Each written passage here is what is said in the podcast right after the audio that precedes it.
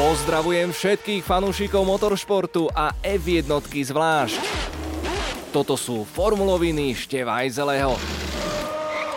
Príbehy ikonických tratí.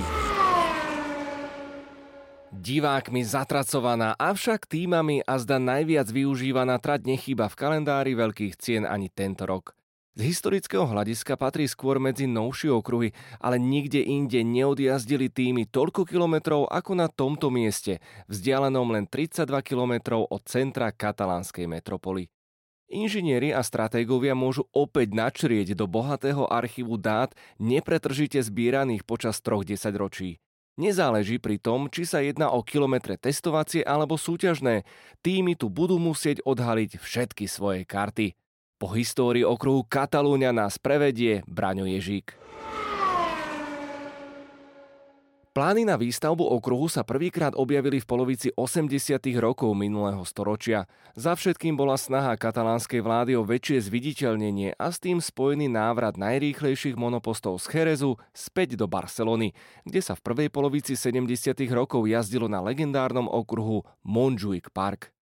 Na tieto účely bol zakúpený pozemok severne od Barcelony, blízko mesta Montmelo a vo februári 1989 bol položený základný kameň.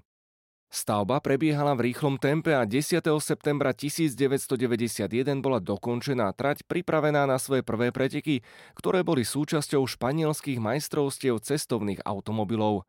Hneď o dva týždne neskôr bola na programe veľká cena španielska Formuly 1, za ktorou po mesiaci nasledovala motocyklová Grand Prix.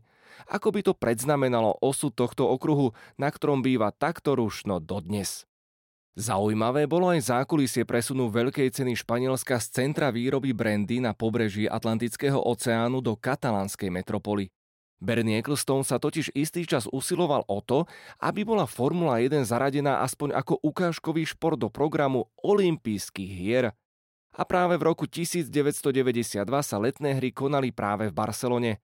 Asi každému človeku, ktorý sa trochu zaujíma o ich históriu, musí byť pritom hneď jasné, že svojou povahou sa kráľovná motoristického športu, rovnako ako všetky ostatné jeho kategórie pod piatimi kruhmi, nikdy neobjaví. Každopádne okruh umiestnený v kopcoch len 11 km od pobrežia Stredozemného mora vyrástol v rámci výstavby ostatných športovísk určených pre letné olympijské hry. Napriek tomu, že Bernímu jeho plán nevyšiel, môže sa barcelonský okruh rovnako ako trate v Mexiku, Kanade a Rusku popíšiť tým, že sa na jeho trati uskutočnila niektorá z disciplín olympiády. Konkrétne v Barcelone to bola cieľová rovinka, na ktorej v roku 1992 finišovali súboje cyklistických olimpionikov.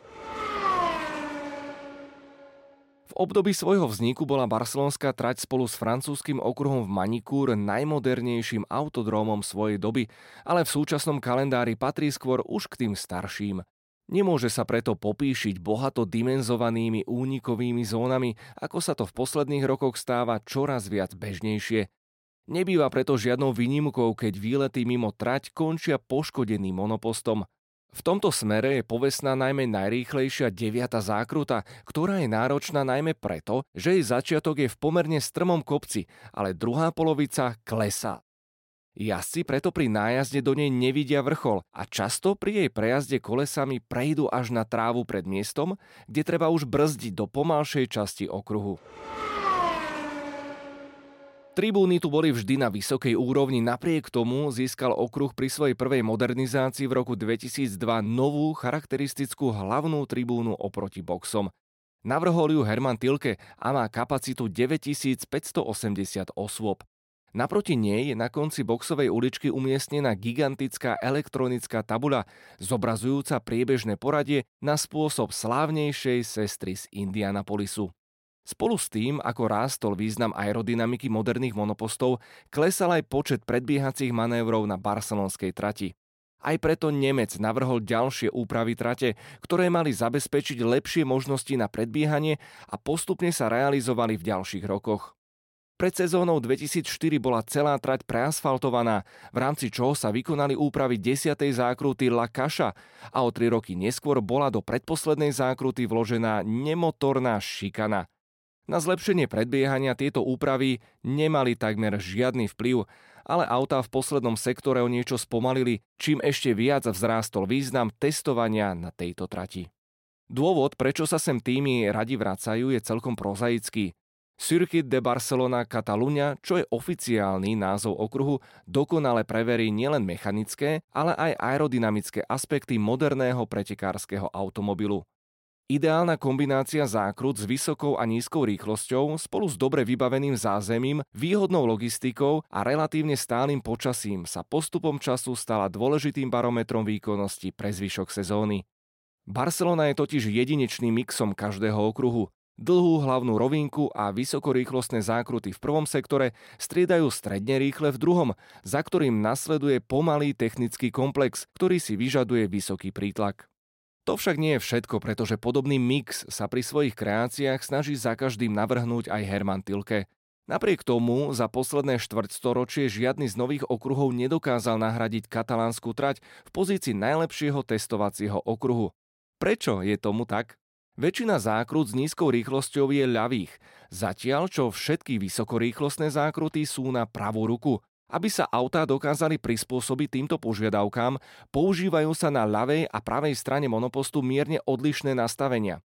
Ak si zoberieme napríklad pneumatiky, tie na ľavej strane sa opotrebúvajú rýchlejšie a pravé dosahujú zase nižšie prevádzkové teploty. Ale ani to nie je všetko. Technickí experti pred sezónou najradšej postávajú pred dlhou treťou zákrutou do kopca. Stúpanie tu síce nie je také prudké ako napríklad v portugalskom Portimau, avšak pri miernom prevýšení sú autá Formuly 1 tlačené až na hranicu možností prítlaku, ktorý sú schopné generovať. Preto je tu dôležité vyváženie monopostu a práve v tomto mieste je najlepšie vidno, ako si konštruktéri spravili cez zimu svoje domáce úlohy.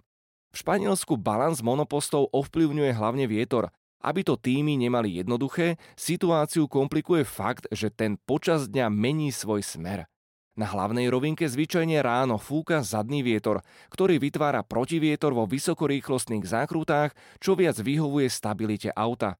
Ale neskôr v priebehu dňa má vietor tendenciu otočiť sa do opačného smeru, čo zvyšuje nároky na vyváženie monopostu.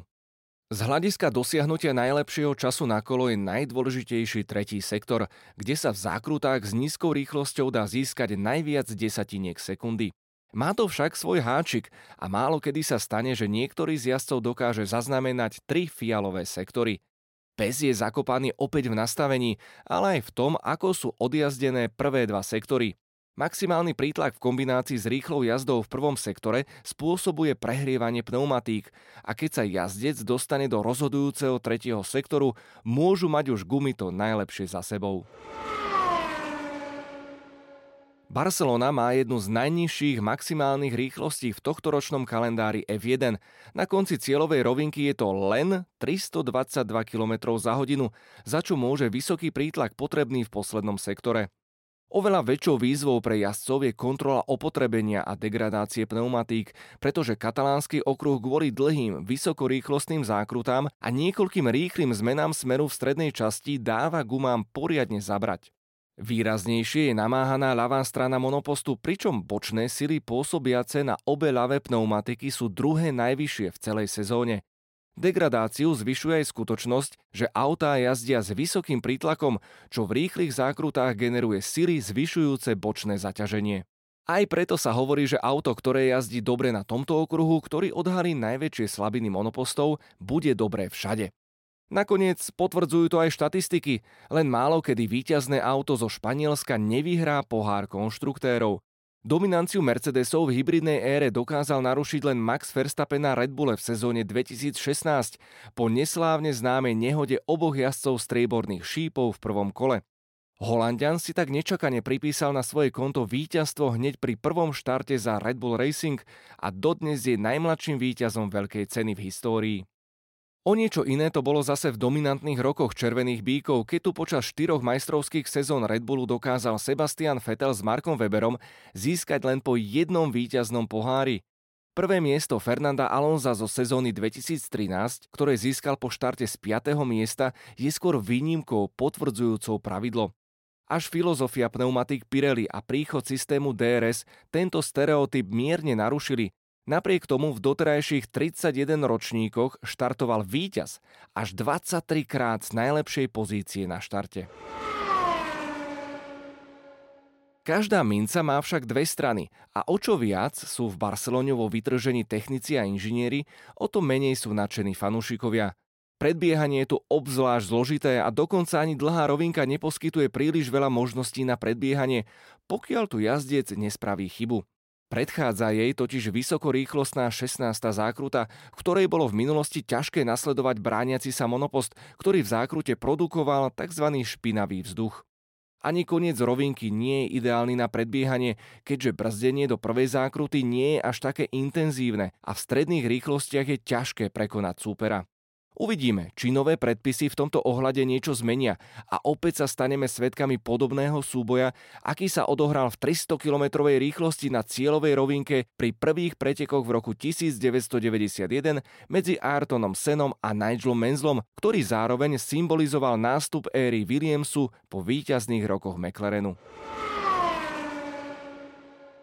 Európska časť sezóny je spojená aj s neodmysliteľnými motorhomami, ktoré sa až do septembra stanú prechodnými domovmi nielen pre všetkých zamestnancov tímov, ale aj pre novinárov, ktorí sa počas nasledujúcich mesiacov akoby vracali do dôverne známeho prostredia. Ostatných, ktorí nie sú priamo na okruhu, však najviac zaujímajú prvé veľké novinky. Tie týmy zvyknú nasadzovať práve v Španielsku, aby si priamo tu overili ich účinnosť predtým, ako sa naplno rozkrúti kolotoč Formuly 1. Nie inak tomu bude aj v tejto sezóne a hoci barcelonský okruh bol nedávno jedným z kandidátov na vyradenie z kalendára F1, stále má v rukách silný tromf na svoje ďalšie zotrvanie. Ďalšie zaujímavé informácie a príbehy nájdete na redbull.sk.